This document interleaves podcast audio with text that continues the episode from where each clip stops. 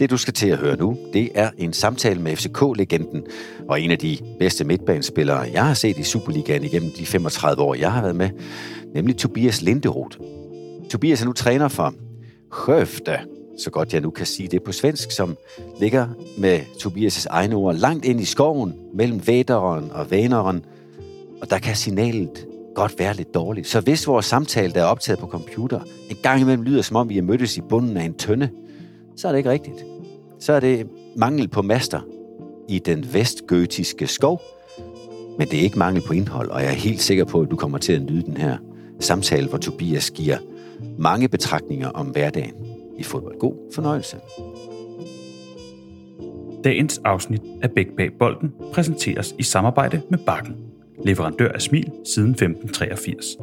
Der er noget om snakken, der er sjovest på Bakken. Dagens afsnit af Bæk bag bolden præsenteres af BMW Danmark, som har lanceret den fuldelektriske BMW iX med op til 619 hestekræfter og en rækkevidde på op til 630 km. Se og prøv bilen hos de danske BMW-forhandlere. Velkommen til Bæk bag bolden. Podcasten, som jo for de øvede lytter godt ved, at det skal handle om fodboldens hverdag. Det vil sige, at jeg prøver i samtale med begavede mennesker, og dem findes der mange af i den verden, og rigtig mange mere begavede end mig, skal jeg sige, og tale om den hverdag, de udlever i fodbolden. Og i dag foregår det på dansk og svensk, fordi jeg har fået lov til at snakke med en af de spillere, jeg har haft flest problemer med som træner, og det er jo endda, fordi jeg ikke engang har trænet ham. Det var som modstander, nemlig dig, Tobias Linderoth. Goddag. Goddag, goddag. goddag, goddag. Ja, lidt, lidt dansk sidder der jo fast i dig. Var det tre säsonger i FC København?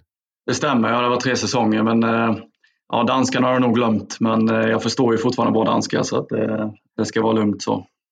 Og jeg tror også, at de fleste af jer også vil forstå svensk. Nu glæder det mig, at du jo er i, ja, ikke i, øh, i Skåne, fordi der ved jeg, at nogle af os danskere virkelig er, er i problemer, når vi, skal, når vi skal forstå dialekten der. Men du er i Västra Götaland. Ja, det stämmer. Jag, jag, jag delar min tid mellan eh, Borås eh, och Skövde som, jag, eh, som är det stället, eller det laget jag tränar just nu. Og det var håb. Jeg, jeg synes jo, jeg var snedig der, at jeg fik dig til at udtale det. Skövde. For det ja, er den er helt let for danska at udtale Skövde. Ja.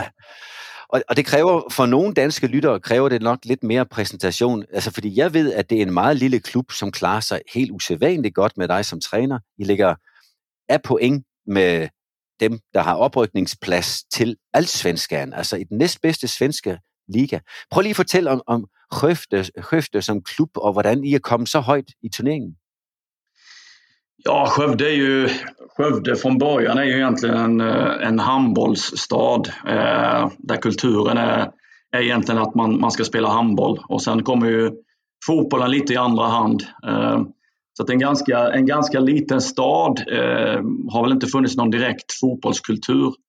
Eh, Skövde AIK som jag tränar då, laget där, det, eh, när jag tog över så, så spelade vi division 1 södra som det heter och Eh, vi hade väl ja, turen och, och, eh, skickligheten att kunna ta oss upp till superettan eh, på ett år. Och, eh, har ju ganska små resurser, eh, kanske inte de största ekonomiska resurserna. Och, eh, har, en, har en, ganska, en väldigt ung trupp, många unga spelare som vi får jobba med. Eh, och väldigt eh, många spelare som kommer ifrån Västra Götaland och, och området härifrån. så det är väldigt spännande att jobba med den, med den typen av eh, spelare och, och, spännande att jobba i en sån en liten klubb där man hela tiden får maximera, maximera de resurserna man har. Mm. Og jeg kommer til at spørge dig rigtig meget ind til dit virke som træner, som jo, når du nu nævner de unge spillere, startede med, at du trænede ungdom og sidenhen U21 eller U21 i din, jeg ved ikke om du opfatter Elfsborg som din svenske klub, men i hvert fald i Elfsborg. Øhm, og derfor har du en vis erfaring med det. Når nu vi kigger tilbage på din øh, tid i fodboldverdenen, du er, oh, er, det, er det 44 år? Ja, 43. Ja, du, du kunne snyde mig. Ja. og og øh, du har levet hele dit liv i fodbold. Altså jeg kan jo fortælle dig om dit liv. Det er lidt dumt, men jeg ved jo, du øh, med din far Anders, som jo også spillede professionel fodbold og landskampe. Ikke helt så mange som dig. Jeg tror, jeg har læst 40 landskampe till din far och 76, 76 till dig. Är det korrekt? Ja, det stämmer. Det stämmer bra. Det. Jag säger det, jag och pappa pratar ofta om det. Jag har ju fler landskamper än han, men han fick ju, han fick ju pris som Sveriges bästa fotbollsspelare 1976. Eh, så jag vet inte, det går, väl, det går väl jämnt ut kan man väl säga då. Men eh, jag fick fler landskamper i alla fall. Ja, og, og, øh, og det var også på et stærkt landshold, ligesom din fars landshold der i 70'erne med Ronny Hellstrøm og Ralf Edstrøm og hvad det hed. Altså, øh, Ronny Elf, hvad hed målmanden? Han hed Helberg. Hvad fanden hed Ronny Hellstrøm. Hellstrøm, ja. ja. Øhm, du, øhm, jeg skal også sige, at vi andre i Danmark kender jo også din far fra hans tid som træner i, i Viborg. Men, øh, men det er ikke ham, vi skal snakke om. Det er dig. Nej. Du begyndte øh, som ung fodboldspiller øh, i, i Sverige, øh, inden du kom til Holland og spillede et enkelt år, är det riktigt, ett enkelt år i Feyenoord? Ja, det var nästan bara sex månader. Det var en speciell, eh, speciell tid där. Jag hade ju skrivit flera, flera års kontrakt men eh, jag trivdes aldrig riktigt bra i Holland och, och, så det blev bara sex månader totalt. Jag tror det var från, från sommaren fram till juleferien där. Sen flyttade jag hem. Eh, så var ung var du? Jag var ju 16 år. Jag skulle precis börja gymnasiet som man börjar i, i Sverige då när man är 16. Här. Eh, och istället för att börja skolan så flyttade jag till Holland då, och eh, skrev på ett, ett eh, ungdomsproffskontrakt med Feyenoord. Och, eh, eh, ja, det var väldigt bra, väldigt bra fotboll. Det var väldigt, eh, väldigt, det var väldigt mycket fotboll och det blev väldigt tufft för mig för det var mycket fotboll och sen gick vi i någon, någon form av holländsk skola där man bara fick lära sig holländska. Och, um, det var ganska tufft och jag hade väldigt mycket hemlängtan också. Komma hem till Sverige igen och tryggheten man ändå hade i Sverige. Det som var lite roligt då, det var ju eh, att jag hade en, en väldigt duktig tränare som heter Albert Stuyvenberg som assisterande tränare till eh, Mikel Arteta idag i, eh, i Arsenal. Mm. Så att eh, det, det var väldigt mycket, många duktiga fotbollsspelare i Feyenoord och duktiga tränare i Feyenoord som senare gick vidare därifrån. Så där fick man en väldigt bra erfarenhet. Men jag hade väldigt svårt att trivas och längtade väldigt mycket hem till Sverige den tiden. Nu har vi ju allesammen vores erfaring fra vores selvoplevede altså virkelighed, den virkelighed, man selv har været en del af. Nu, nu er det jo et mønster, vi ser rigtig ofte nu, at ganske unge, altså teenager, talenter, talanger bliver, bliver hentet til udenlandske klubber. De vil jo gerne have homegrown players, så kan de have dem, når de er 16 år, når de de tre år, de skal være der inden seniortid, og så er de pludselig at regne som homegrown players. Når du nu kigger tilbage, eller kigger ud på det, som gentager sig så kraftigt nu med unge spillere til store udenlandske klubber. Hvad er dine mm. tanker om, om det, at 16-17-årige skifter, 15-årige skifter till stora utländska klubbar? Ja, men jag, jag kan ju se att det, det, kan vara en väldigt bra eh, utbildning för spelare och, och väldigt bra utmaning för spelare, uh, unga spelare. Men i många fall så tror jag att man inte är riktigt mogen, mogen för att ta den flytten. Alltså att man, man flyttar till ett annat land, en annan kultur och man ska lära sig att hantera mycket saker på egen hand. Eh, det, det vi har i Skandinavien det är ju att man fortfarande är väldigt, eh, tar, tar mycket hand om personen och väldigt eh, måna om hur personen mår. Och, eh, och när man kommer ut till den riktiga proffsvärlden om man säger så, så är det ju, så är det ju väldigt, eh, ja, det blir väldigt mycket att man ska prestera och leverera direkt. Och, Eh, det kanske inte är så lätt för en 16-åring alltid att eh, kunna hantera de kraven som ställs eh, redan som 16 år. Men, men det, det är väldigt individuellt skulle jag säga. Många, många klarar det. Jag tror ju den bästa vägen för de flesta tror jag ändå att man ska göra det så bra som möjligt i sitt eget land och kunna leverera så bra som möjligt på högsta nivå i sitt eget land innan man kan ta steget ut vidare. Det är väl väldigt få spelare som, som egentligen eh, ja, slår igenom i den klubben de flyttar till när de väl flyttar utomlands eh, som ung spelare. Eh, utan de kanske flyttar någon annanstans vidare och så kanske det går bättre där. Men Eh, jag tror att man måste vara, vara mogen för den flytten eh, och det är väldigt svårt att veta innan man flyttar egentligen. Ja, det är precis det. Och, och jag tänker att äh, den enorma växt vi har sett i att unga spelare, typiskt på 16 år, reser till utländska klubbar, vill växa nu, hvor, äh, hvor mange klubber jo bliver begrænset i at have så uendelig mange spillere på leje, når de er senior, så de prøver at få dem alle sammen ind i tiden fra 16 til 19, og så kan de ikke længere køre den her store fabrik af udlånske spillere, så de er nødt til at få den tjekket igennem i deres eget system, når de er ganske, ganske unge. Så jeg tror, det her det kommer til at blive endnu kraftigere, end det har, mm. har været. Ja, jag håller med. Det, är ju, det har blivit en speciell, eh, speciell fotbollsvärld på många sätt. Att det är mycket köpa och sälja. Och, eh, det kanske inte blir så personligt alltid utan eh, det jag tycker styrkan är i Skandinavien, jag, jag har ändå varit spelare i både Sverige, Norge och Danmark. Den styrkan vi har i Skandinavien är att vi, är, vi tar väl hand om alla spelare eh, och det, det, tycker jag är, det tycker jag att unga spelare från, från Skandinavien ska ta tillvara på och dra nytta av, framförallt när man är ung spelare, att man hittar den tryggheten i sin klubb och, och, och får lite, lite tid och tålamod att jobba på, på sina färdigheter. Eh, för när man väl blir proffs då är det, då är det prestera och leverera som gäller. Då, då finns det inte så mycket annat.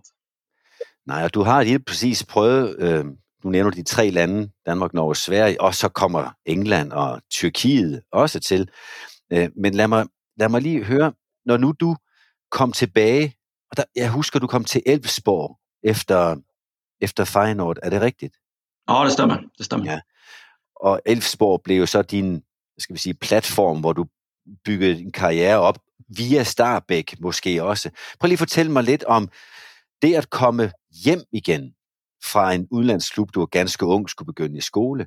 Øhm, var det en oplevelse af nederlag, af tab, at du ikke klarade det? Eller hvordan oplevde du det? Nej, det gjorde jag egentligen inte, utan jag kände ju direkt eh, när jag kom hem där att jag inte ville åka tillbaka ner till, eh, till Holland, utan jag kände direkt att jag vill, vill stanna kvar här. Och, eh, då kände jag att när Elfsborgs intresse dök upp så, så så tyckte jag att det var perfekta möjligheten för mig att, att ta min fotbollskarriär vidare i den klubben. Det var ett ungt lag som, eh, som gjorde det väldigt bra och ja, som ville ta steget upp i allsvenskan. Och jag visste att det skulle passa mig ganska perfekt, men jag kände väl att jag behövde börja om lite grann. Eh, det, var, det tog tufft. Det, det, tog hårt på mig mentalt i Holland, det gjorde det när jag var ung spelare. Eh, och det tog ett litet tag att komma komma tillbaka ändå. Eh, för att jag såg den väl inte som ett nederlag, men jag, jag hade blivit lite... Ja, jag tyckte det var väldigt tufft eh, socialt eh, och sen komma tillbaka igen eh, och byta miljö igen var väl tufft. Mest socialt skulle jag säga. Fotbollsmässigt så var det kanske detsamma i, i Holland och i Sverige, men, men just det sociala var väl tuffa för min del då. Ja.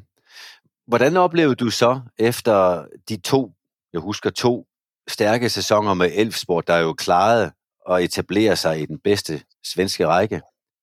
Hvordan husker du så at skifte til norsk fodbold op til Oslo, til Starbæk? Ja, det var speciellt. Eh, vi i Elfsborg då hade spelat en väldigt, eh, ja, vad ska man kalla det, en teknisk eh, passningsorienterad fotboll. Och det var mycket lite annat i allsvenskan. Sen när jag flyttade till Norge var det mycket Ja, det, var de, det var delad läge i Norge. Det var en, en del där det var väldigt eh, med Drillo-skolan där. Det var väldigt fysisk fotboll. Och sen hade du Rosenborg med Nils Arne Eggen där som hade Rosenborg-fotbollen. Så det var, och så var det vi Stabäck någonstans mitt emellan med min far som tränare faktiskt. Som också stod för en lite mer eh, possession-fotboll och lite mer teknisk fotboll. Så att, eh, ofta de lagen vi mötte i Norge, det var ju en väldigt fysisk fotboll med fysiskt starka spelare och, och en direkt fotboll som gjorde att jag utvecklades väldigt mycket inom, inom de bitarna rent fysiskt och eh, Eh, fick, fick anpassa mitt spel väldigt mycket till, till den norska fotbollen. Eh, och, och, det tror jag var väldigt viktigt för min del för att jag var, jag var inte så fysisk när jag flyttade till, till Norge eh, utan det fick jag lära mig att hantera när jag flyttade till Norge. Ja, det, det fick vi andra jo så att märka att du var blevet fysisk, da du kom till Superligaen sidenhen efter, efter England. Det vender jag lige tilbage till om lidt. Det att vara spelare med sin far som tränare det er der jo en del, der oplever som børn. Hvordan var det som voksen udlandsprof at have sin far som træner? Ja, det var speciellt. Jag hade han ett år i Elfsborg, eller två år i Elfsborg tror jag det var. Sen, sen hade jag någon paus emellan och sen så dök eh, Stabæk-intresset upp och då var ju min far tränare där också. Så att, nej, men det, var, det var speciellt. Han var ju han var väldigt hård mot mig. Eh, eh, jag fick ingenting, ingenting gratis eh, och han var väldigt rak och tydlig med vad han eh, förväntade sig av mig. Och, eh, så det var ganska tufft i perioder och vi hade mycket diskussioner men, men jag tycker han, nu när man tittar på det i efterhand så, här, så tycker jag att han hanterade väldigt bra. Och sen handlar det naturligtvis för mig som spelare om att jag varit tvingad att prestera hela tiden. Det jag hade fördel av det var att jag blev uttagen i landslag, i ungdomslandslag och senare i A-landslaget också. Och det gjorde ju att det blev kanske lättare för andra att acceptera att jag blir uttagen i laget varje gång också. För det var ju lätt att det blev snack från, från olika håll att, jag var, att det var min far som var tränare och så vidare. Eh, så att det, var, eh, det var viktigt för mig att prestera hela tiden och bevisa hela tiden att jag skulle, skulle spela. Ja, du spelade ju 22 kampe for det svenske U21-landshold. Næsten alle sammen med din far som klubtræner. Så, så mm. andre trænere har også udtaget dig på dine præstationer. Det er jo ganske vigtigt at bemærke. Øhm, og din far, han skiftede ikke til Everton, men det gjorde du i 2001. Prøv at fortælle lidt om forskellen. Ja, det var en jättestor uh, stor skillnad. Det var, uh, det var, det var egentligen i Everton jag lärde mig egentligen hur, hur man ska leva som proffs och kraven man har på sig som en eh, proffsspelare. Eh, vi, eh, som sagt i Norge och Sverige som jag hade spelat i tidigare då var ju, eh, tog ju hänsyn till kanske människan bakom hela tiden och hade lite mer förståelse för människan bakom hela tiden. Och, eh, ja, den tiden fanns väl inte riktigt i, i, i England utan där var man inköpt för att man skulle prestera. Eh, och det var, blev ganska tufft för min del. Jag kom ifrån en, från en försäsong i, i Norge och skulle rätt in i Premier League och spela. Och, eh, det blev en jättestor omställning för mig, både fysiskt och men även tempomässigt så var det stor förändring och som man sakta men säkert fick växa in i. Men det var en stor omställning för mig. Det var, det var ganska tufft. Det var det. Og hvordan synes du, den tid var? Fordi jeg kan jo se på de nøgne tal, at du spillede før kampe, før kampe for Everton øhm, mm. over tre sæsoner. Hvordan oplevede du det at være i uh, Premier League uh, som en hverdagsting?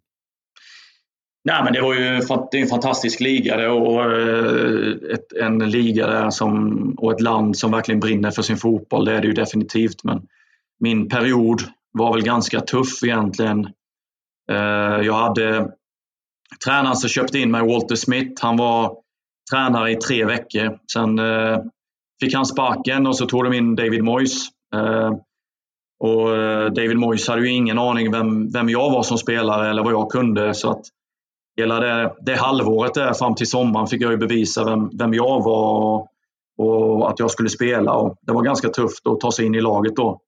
Sen som tur var hade vi på sommaren där spelade vi VM i Japan och då fick jag möjligheten att, eh, att visa upp mig för, för, min, för min tränare Everton att, eh, att jag skulle vara med i laget när, när eh, den nya säsongen startade. Vi hade ju England i gruppen i första matchen i Japan och jag presterade, vi presterade i Sverige. Vi gjorde en jättebra match mot England och ett väldigt bra VM. Och det gick bra för min del också i det VMet och kände väl att när jag kom tillbaka till Everton sen efter den sommaren så hade jag, hade jag lite mer status än vad jag hade innan.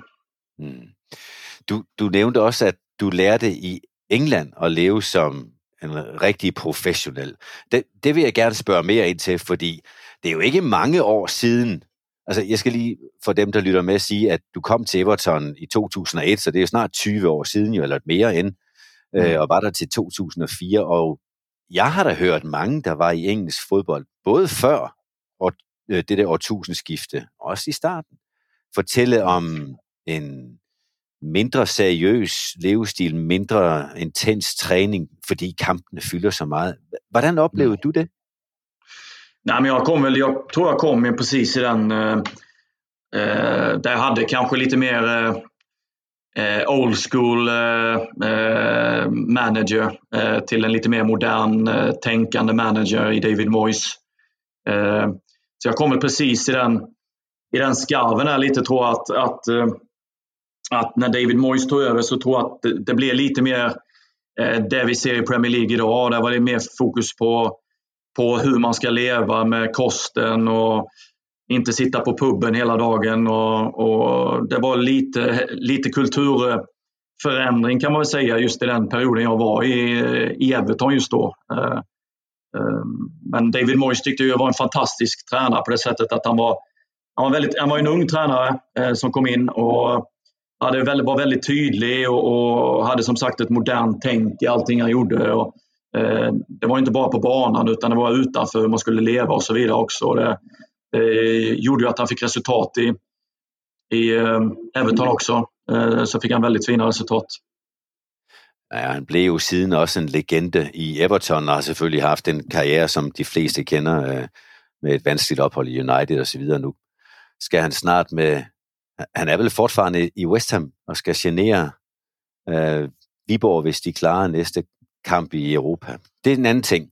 Øhm, men när man nu tänker på, att du efter tiden i Starbæk lærte med den norske fodbold at, at steppe op rent fysisk, og at du spiller i Everton, den måske mest krævende liga, fysisk krævende liga i verden, altså Premier League.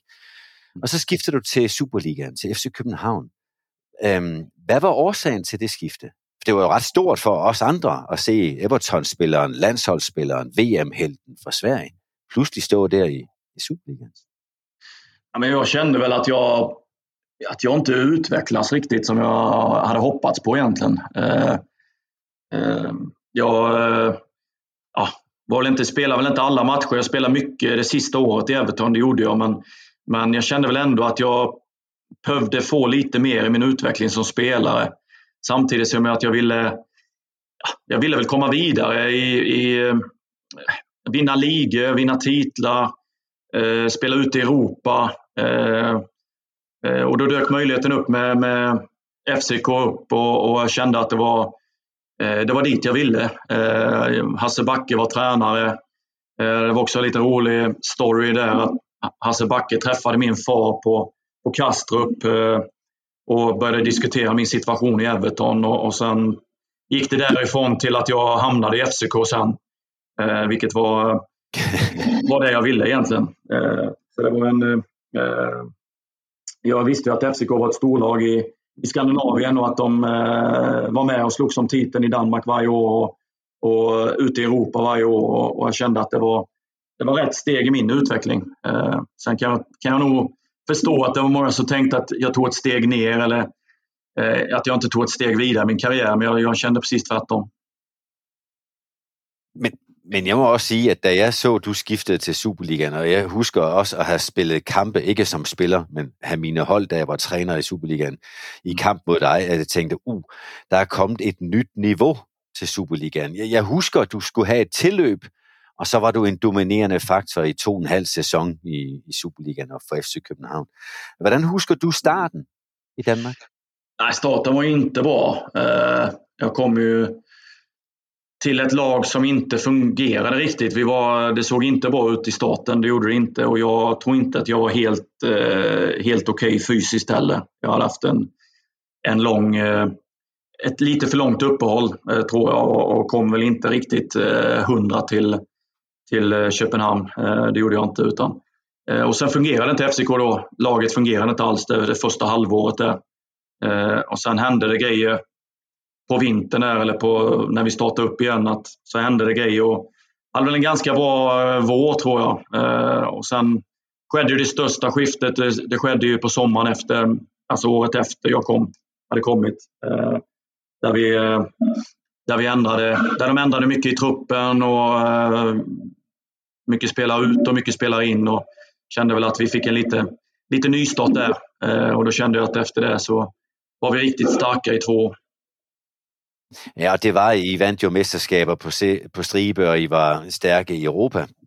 Og, og du fik en, en helt særlig plads for, for mange, i hvert fald sportsligt interesserede i, i Superligaen. Du blev anfører for FC København, og, og virkelig et punkt, Altså, man vidste, når man spillede mod FC København, at på et eller andet tidspunkt skulle man spille bolden forbi dig, for du var mm. altid i linje mellem FC Københavns mål og bolden, og det var voldsomt besværligt at komme forbi det punkt, hvor du stod.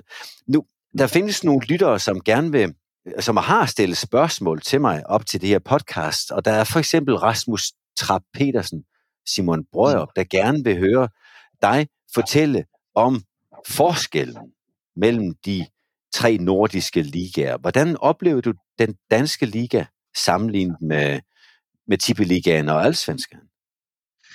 Ja, men då, i alla fall på min tid när jag hade spelat i de ligorna inom en, eh, en, inom en kort tid egentligen, så, så är det väl att eh, eh den norska ligan eh, är ju lite mer fysisk, lite mer åt eh, Premier League-hållet, att de tittar mycket åt, eh, åt England och den fysiska fotbollen. Eh, det är ju den norska ligan var ju så för min del. De är lite mer direkta i sitt spel. Eh, och den danska ligan är ju mer en, en teknisk liga som kanske tittar lite mer åt, eh, åt eh, Tyskland och, och eh, Sydeuropa. Lite mer åt den fotbollen och påminner kanske lite mer om, om den fotbollen. Och, och så är väl Sverige någonstans mitt emellan skulle jag vilja säga. Eh, Allsvenskan är väl någonstans mitt emellan där det finns både en fysisk eh, del naturligtvis men, men eh, försöker väl ändå ändra sitt spel lite åt det tekniska hållet. Så att det är någonstans mitt emellan Norge och Danmark i, i sitt sätt att tänka fotboll. Eh, och sen kan jag väl säga, när jag har jobbat i fotboll de sista åren så, är, så har väl det blivit mindre och mindre eh, skillnad mellan de olika länderna egentligen. Att fler och fler, eller länderna blir mer och mer lika skulle jag säga. att Även om Danmark kanske har en mer en, en, mer en teknisk eh, fotboll och lite mer, bygger mycket mer av sitt spel på teknik och passningsspel så, så, eh, så börjar det väl ändå kanske jämna ut sig lite mer de sista åren, tycker jag. Och eh, om ett ganska lille ögonblick vill jag gärna fråga dig om skillnaderna på livet utanför banorna. Men jag tänker att jag vill bruge den lejlighed till att lige give plads her til et kort budskap från eh, podcastens partner her, nemlig Bakken, som du måske husker fra din tid, da du boede i København, Dyrehavsbakken. I hvert fald kommer der et kort lille budskab fra Dyrehavsbakken, lige præcis her. Hvad er personalepleje? At sætte dem i et konferencerum, eller at tage dem ud i det fri og lade dem more sig sammen med anderledes oplevelser. Bakken tilbyder masser af muligheder for teambuilding på en anderledes måde. Møder man husker, og frem for alt værdi for pengene. Med for eksempel Øllehatten er der masser af innovative tiltag, der skaber værdi for dig, dine medarbejdere eller virksomheden. Læs mere på bakken.dk. Der er noget om snakken, teambuilding, forretning og møder er sjovere på bakken. Tobias, du, uden at du behøver at fortælle om, hvor mange gange, at du har, har været i cirkusrevyen eller har stået op i bakken, så vil jeg bare sige, at livet uden for fodboldklubberne, specielt når man får familie, har jo ret stor betydning for, hvordan man præsterer inde på banen. Kan du prøve at hjælpe mig til at forstå, om der er forskel på det liv, du har levet uden for banerne i Sverige, Norge, Danmark og for den sags skyld i England? Nej, egentligen, egentligen är det väl inte... Egentligen har det inte varit det. Egentligen man har ändå försökt.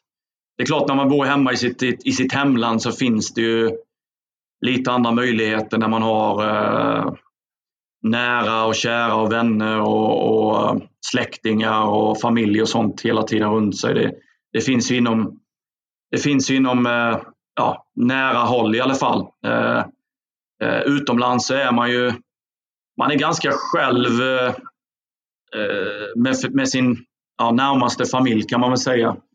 Eh, så lever man väl ganska själv egentligen och, och skaffa mig lite nya vänner och sånt där. Jag hade ju förmånen att få ha lite svenska lagkamrater men även, även andra lagkamrater som, som jag blev vän med. Och, eh, men det jag försökte göra alltid i de länderna jag bodde i, det var ju alltid att utforska landet jag var i och lära känna kulturen och se olika ställen i länderna. Och, och eh, det var egentligen den, det jag försökte göra. Jag har alltid, jag har alltid älskat att resa och alltid tyckte om att åka till nya länder och så vidare. Så att, eh, det var, man hade en stor förmån där att man kunde få, få bo, i, bo i andra länder och, och se hur de levde och hur de fungerade där. Eh, skulle måske också säga att, ju, att du ju är född i Marseille, att du är född i Frankrike, alltså du er från ditt första ögonblick jo været vant til at en världsborgare der, der har boet alle mulige steder, så ja, det förstår jag. Øhm, jeg vil også gerne lige bruge chancen til at spørge dig lidt ind til tiden i Tyrkiet, fordi det der jo kommer efter FC København. Øh, nej, først skal jeg spørge, hvad, hvad bragte dig til at forlade FC København og rejse til Galatasaray? Eh, nej, men jag trivdes ju väldigt bra i Köpenhamn, det gjorde jag ju, men jag visste ju att eh, Galatasaray hade varit intresserade en, en sommar tidigare. Hade de varit intresserade och ville ta mig, dit, ta mig till Istanbul, men det gick väl inte att lösa den sommaren och, och jag var väl väldigt bestämd med att jag ville vara kvar i Köpenhamn eh, den sommaren. Och sen, sen dök möjligheten upp eh, året efter och, och jag kände väl att eh, att jag ville ha ett nytt äventyr, att jag ville testa något nytt och att det kanske var det sista kontraktet utomlands. Och, och när en stor klubb som Galatasaray kom och, och ville ha mig till, i klubben där så kände jag väl att det var, det var en fin möjlighet för mig eh, som fotbollsspelare att testa något nytt äventyr. Eh, det är inte alltid man får chansen och inte alltid man kan välja själv. Så eh, när man väl får möjligheterna så, så måste man vara beredd att, eh, att ta dem. Eh, det är väl egentligen det som har varit i min karriär hela tiden, att jag har väl aldrig varit rädd för nya utmaningar. Du har måske varit mer bange för att bli hängande, bli för länge ett et sted. Jeg kigger ned over listen ser, att Elfsborg var to år, Starbæk var tre år, Everton tre år, øh, København tre år, og Galatasaray med alle de skader, du havde, var kontrakten også tre år. Det ligner et mønster, Tobias. Ja, det, det, det blev så jag, jag øh, kände väl att treårsintervaller var väl, var väl egentligen ganska bra, kände jag. Att man kom dit, man, första året var man ganska ny. Eller, allt var nytt och spännande och man skulle akklimatisera sig till, till livet och, och kulturen och klubben och spelet. Och, eh, och det, jag sa att det brukar alltid ta ungefär sex månader innan man var inne i, i, i allting i landet och man har hittat boende och så vidare. Men sen därifrån så, så brukar det gå ganska bra. Andra året brukar vara det bästa året och tredje året så, så kände man väl att man eh, eh presterade så bra och då kanske det var aktuellt för någon annan klubb om man presterade väldigt bra att det brukar komma in några andra intresse från andra klubbar. Och det gjorde det alltid på något sätt och, och då var det väl så att man tog, det, tog de möjligheterna som fanns egentligen och, og ta steget vidare. Ja, for, fordi du jo netop blev ved med at tage et skridt op, gjorde det det muligt at skifte, øhm, som du jo gjorde. Jeg vil gerne spørge, og du svarer, hvis du synes, det er okay. Øh, når, når du kigger på karriereforløbet, hvor meget har agenter haft indflydelse på de klubskifter, du har oplevet? Uh, inte mycket ska jag säga. Uh, jag hade en väldigt, väldigt bra agent uh, som heter Roger Ljung, en gammal spelare också i svenska landslaget och han spelade också Galatasaray. Eh, ehm, eh, han hade väldigt bra. Jag hade, eh, hade väl lite mer bekymmer när jag var yngre eh, spelare. Eh, när jag var ung spelare så var det mer att man, jag trodde på alla ryktena som, som, eh, som är lätt att tro på när man är ung spelare. Att det sitter scouter från klubbar i hela Europa och att de är där och tittar på just dig. Och, eh, så jag, jag, tappade lite fokus där när jag var ung spelare. Sen när jag började förstå att det, det är så lång väg från att det är rykten till att det verkligen är något konkret kontrakt Eh, så lärde jag mig väldigt mycket. Eh, och jag hade en agent som sagt som, som bara hörde av sig när det var konkreta bud från en annan klubb och konkreta kontrakt. Så det var, eh, jag lärde mig mycket och jag hade förmånen att få jobba med en, med en väldigt duktig och seriös agent. Det kan kanske inte alla unga spelare som har den förmånen. Nej, men jag, nu känner jag också Roger Ljunggren kender ham også som seriøs. Der er jo bare flere agenter. Efterhånden kan alle jo være agenter, så der er flere agenter, end der er dygtige spillere. Og derfor kan det blive lidt vanskeligt at få gode agenter til alle spillerne. Øhm, Tobias, øhm, tiden i Galatasaray blev meget præget af skader. At du spillede, som jeg har set det, kun 13 kampe for, for den store klub på de tre mm. år. Er det, er det rigtigt? Ja, det stämmer. Jag eh, spelar ju egentligen bara Eh, första, första halvåret spelar jag bara och sen blev jag tvingad till en större eh, höftoperation. Eh, som jag gjorde i USA. Eh, fick åka till USA för att operera min höft. Eh, eh och egentligen så blev väl aldrig, kom jag väl aldrig riktigt tillbaka från det efter jag hade opererat. Nej, så, så du spelade inte ganska mycket de sista par åren. Vad gör man så när man sitter långt væk från familjen i Galatasaray, i Istanbul, och, øhm, og ikke kan spille kampe, och alla förväntar att du skulle ha varit viktig. Hur upplever du den tiden? Ja, det, är en tuff, det var en tuff period. Uh, øh, jag körde ju rehab i, ja, av och till i, i, i två års tid. Och det, det tar ju på en mentalt. Man vet ju dessutom att man är, man är inköpt för mycket pengar och øh, man är inköpt för att man ska prestera för klubben och, och eh, betala tillbaka. Eh, så att det är tufft. Det är en tuff, var en väldigt tuff tid, men man lär sig också mycket om sig själv och att man kan hantera saker och lära sig hantera saker rent mentalt ibland som, som, eh, ja, som man måste nästan ha erfarenhet av. Och det, var, det var en tuff tid. Man satt själv och körde rehab och tittade på när laget var ute på banan och, och eh, tränade och tittade på kamperna från läktaren. Och, eh, så det var, det var en väldigt tuff tid, men man har också fått en förståelse för hur det är för spelare som, som sitter utanför och är skadade. Ja, den respekt, den ska man ju ha, för det, det kan vara den svåraste tiden fotbollsspelare upplever. Och, och det för mig lite i riktning av, nah, jag ska först höra, hur tog du beslutningen, innan vi ska snakke om din tid som tränare, hur tog du beslutningen om att nu är det slut? med att spela? Jamen, jag, hade, jag hade väl egentligen en tid där jag, när jag flyttade hem till Sverige, att jag hade jag hade två klubbar som var intresserade i allsvenskan och, och jag funderade lite på eh, eh, någonting av skriva på ett kontrakt för någon av de klubbarna. Men eh, samtidigt var jag inte helt övertygad om att jag var motiverad att spela vidare. Utan jag hade haft en tid, eh, två års tid, där jag hade ont hela tiden. Jag skulle gå ut på banan och, och eh, det tog så lång tid från när jag kom till, eh, till träningen till att jag skulle komma ut på träningsbanan. Så det hade jag så lång tid, så lång förberedelse med att cykla och aktivera min kropp och behandling innan. Och, så jag tappade lite motivationen gjorde jag eh, och att spela fotboll för jag hade mest ont eh, när jag spelade fotboll den tiden och, och eh, kände väl att, att det var inte värt att fortsätta spela utan hade jag velat fortsätta spela så hade jag velat vara lika bra som jag var när jag innan skadorna och, och kunna prestera lika bra som, som innan skadorna. Så det slutade som fodboldspelare i, oh, var det 2010 eller 11? Ja, 10. Ja, det var 10. Ja. Um, och därför slutar ett kapitel och ett nytt kan begynde.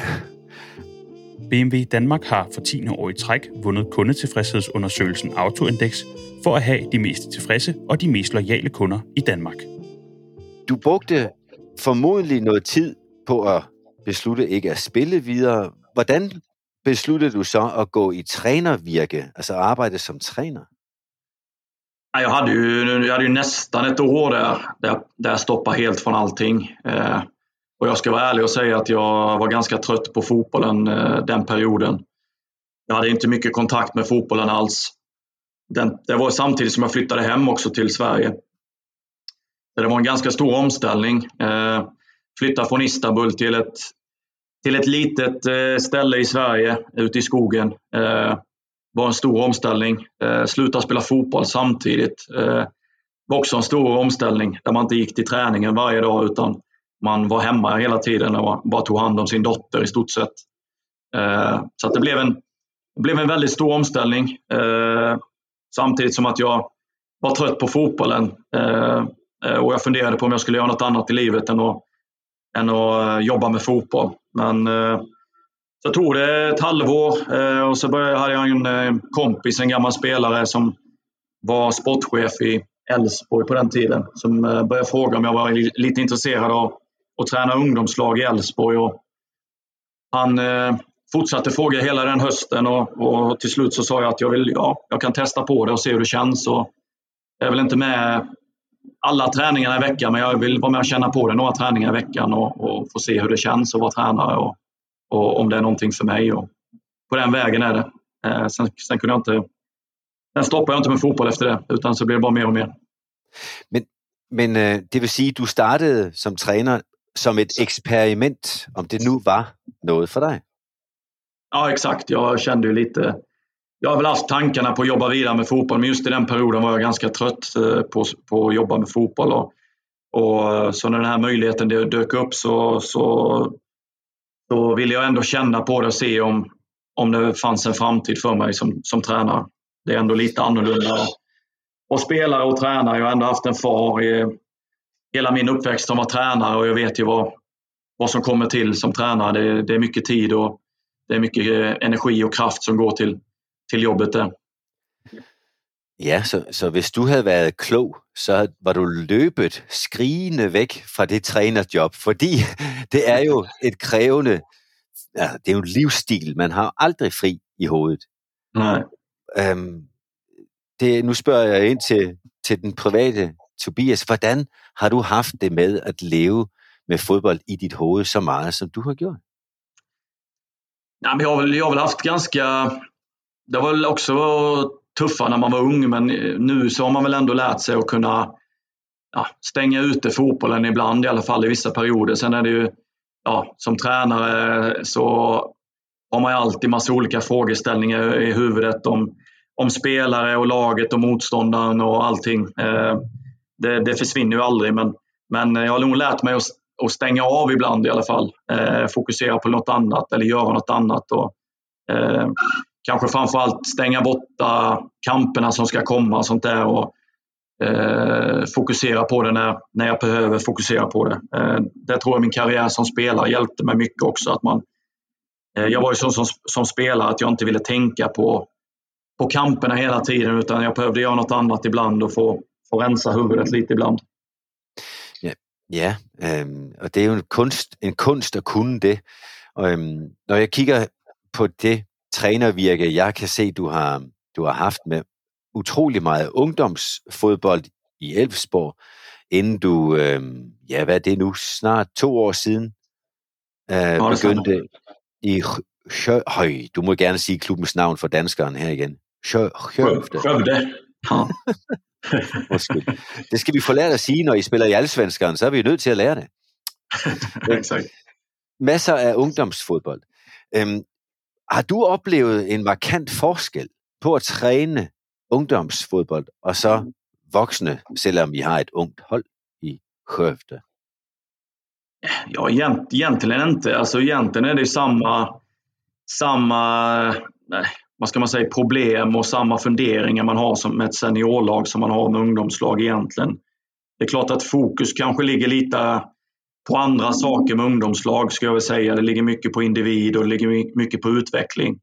Jag har ju ändå försökt ta med eh, mycket av det tänket jag hade som ungdomstränare eh, in i seniorfotbollen eh, också. Eh, samtidigt som man måste veta att seniorfotboll handlar om resultat naturligtvis. Men att man ändå försöker jobba på samma sätt fram till resultatet och fokusera på prestationen mest. Eh, för jag tror ju att det du gör på träningsbanan och eh, den prestationen du gör i kamp leder ofta till ett bra resultat. Eh, samt det att man jobbar med, med gruppen och individen på, på ett bra sätt eh, hela tiden. Och det, det tror jag att eh, min tid som ungdomstränare hjälpte mig väldigt mycket att och, eh, kunna förstå den processen egentligen. Eh, och sen då att man eh, ja, jag har någonstans levt i seniorvärlden i större delen av min, min eh, fotbolls, fotbollstid egentligen som spelare och den var kanske lite lättare att förstå med resultatkraven och så vidare. Mm. Det jag behövde lära mig kanske mer det var ju Jag kom direkt från en proffsliv utomlands till ett ungdomslag i Sverige och det var ju en väldigt stor omställning skulle jag vilja säga med, med kravprofil och och, och resurser och, och sådana bitar som gjorde att man fick eh, anpassa sig lite till, till verkligheten som var i, i Elfsborg. Har du oplevet, at din erfaring fra de store ligaer og øh, fra seniorfodbolden var en fordel eller irrelevant for de U17-spillere, du havde med at gøre i starten i Elfsborg? Ja, jag, tror, jag tror enbart en fördel att jag har eh, jag har ändå gjort samma resa som dem lite grann. Eh, jag startade som en ung spelare i Sverige och gick hela vägen upp till, till allsvenskan och sen vidare ut i utlandet och landslaget. Så att, eh, den resan de var på väg på eh, har jag ju gjort hela tiden och, och kunde hela tiden förhålla mig till, till de kraven som, som, som finns egentligen och det jobbet du måste lägga ner för att kunna ta dig vidare till nästa nivå. Eh, det är väl någonting jag hela tiden kunnat titta tillbaka på, på den erfarenheten jag har haft och, och kanske lättare kunnat förstå spelare vad de går igenom. Eh, så att det, det tycker jag har varit en positiv, eh, positiv del för min del. Og jeg må også sige, at øhm, jeg, jeg har ikke trænet ungdom, så jeg kan jo kun lytte til jer, der har. Men jeg har jo en oplevelse af, at det, at du ved, du har spillerne i to år, når de er U17-spillere, mm. betyder også, at man ved, at man skal give dem videre. Når du er seniorspiller, så kan du jo håbe at have de samme spillere i mange, mange år. Mm. Øhm, den forskel vil jeg gerne høre, om du har mærket. Altså forskellen på at vide, at du skal levere spillerne til nogle andre, der skal klare og løfte dem det næste niveau, og så nu som seniortræner, at være ham, der modtager den og skal have den til at, at lykkes. Er der en forskel? Ja, lite grann är det ju. Eh, som ungdomstränare så, så vet man ju vad den spelaren kan och, och du ser ju potentialen i den spelaren och du har följt dem dagligen.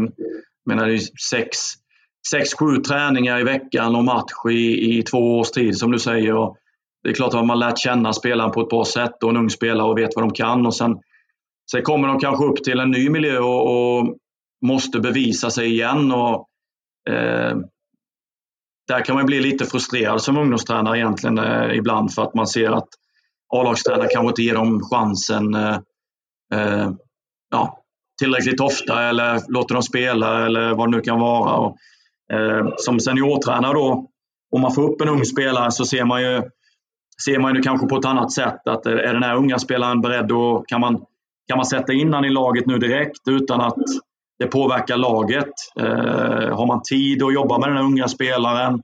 Eh, för att laget måste fungera under tiden. Det finns lite olika problemställningar eh, från de olika hållen om man säger. Som gör att det kan bli svårt ibland att få ihop det där. Eh, sen är det ju alltid så att en, en tillräckligt bra ung spelare så tror jag att ingen eh, missar den unga spelaren. Eh, varken ungdomstränaren eller eh, seniortränaren, A-lagstränaren tror jag inte missar eh, en riktigt bra ung spelare. Utan de, de brukar bevisa sitt värde själva.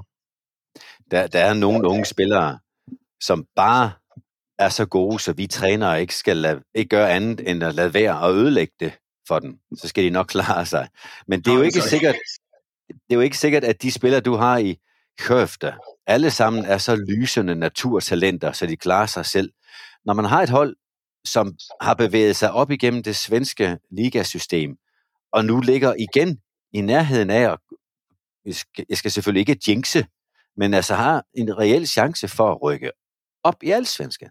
Hvordan forklarer du den udvikling af en klub, som, som egentlig var en håndboldklub mere end fodbold? Hvordan klarer du det?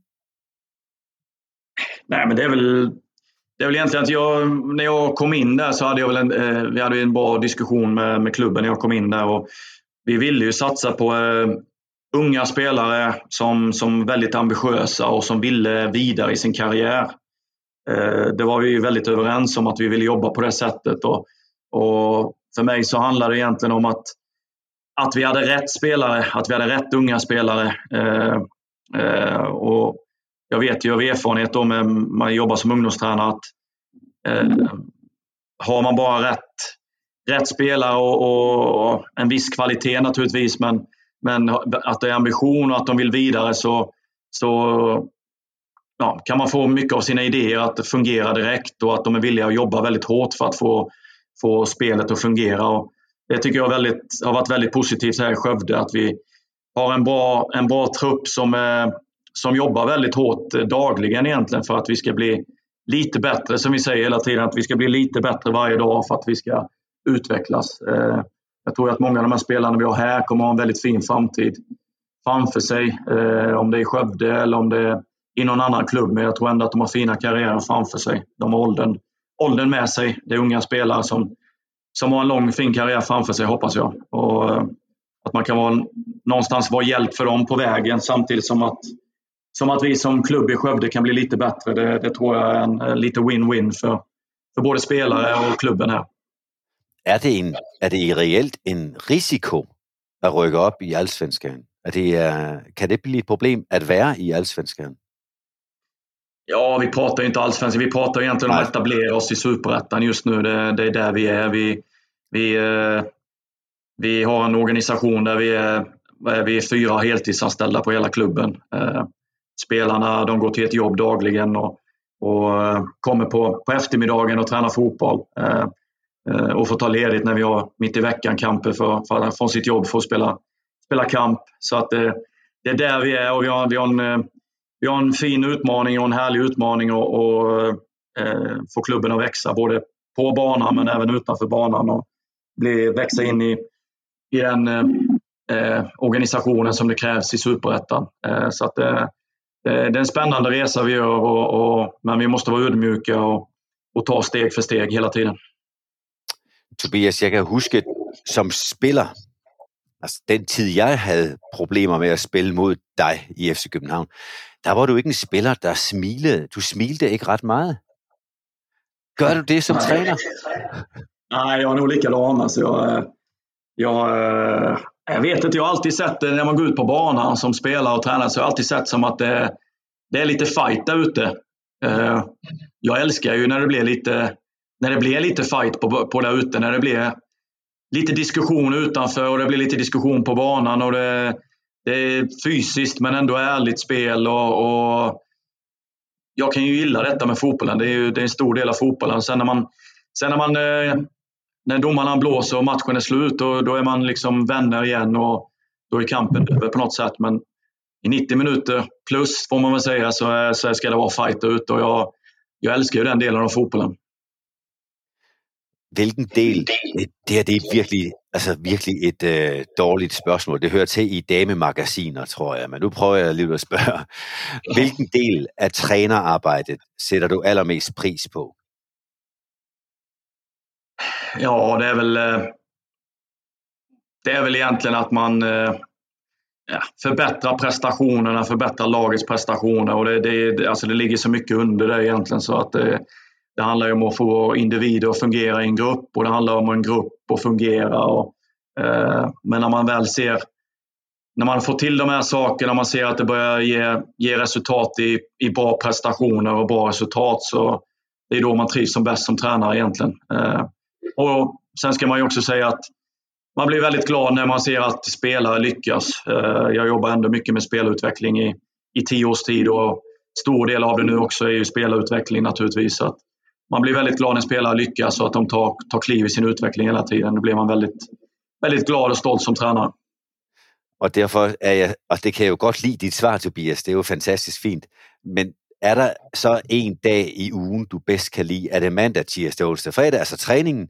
Eller är det helgen, är det weekenden, där är det bästa? Ja, jag, kan, jag kan väl egentligen, jag gillar egentligen den här Eh, Eh, den här träningen och det har vi alltid två dagar före kamp. Eh, det är när man jobbar inför kampen egentligen, jobbar med den taktiska delen. Och, eh, det kan jag, jag kan tycka om att jobba med den processen väldigt mycket.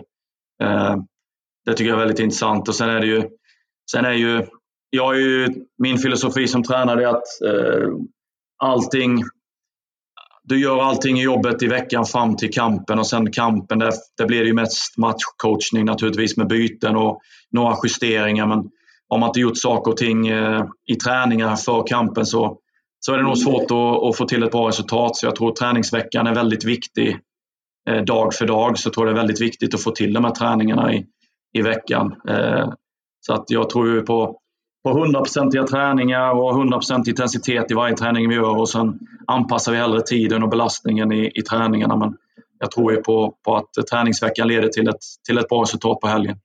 Ja, och därför så har jag så mycket glädje över att du har varit med till att snacka om vardagen i fotboll, för det är ju vardagen, der avgör kampdagen. Och mm. det har du satt dina ord på, Tobias Linderoth. Jag är simpelthen så glad för att för en gångs skull att ha have en hel konfrontation med dig, uden at jeg har fået blå mærker, eller mit hold har tabt. Øh, det er en fornøjelse. Tusind, tusind tak, Tobias. Tak så mycket. Ja, og selvfølgelig også tak til jer, der lytter med, og tak til partnerne til podcasten, der gør det sjovt og nemt for mig at bruge tid på det her, og tak til de lyttere, der skriver ind Rasmus Trapp Petersen, Simon Brøger denne gang og andre siden, og I er velkommen til at gøre det senere. trosbæk.com. Tak for i dag.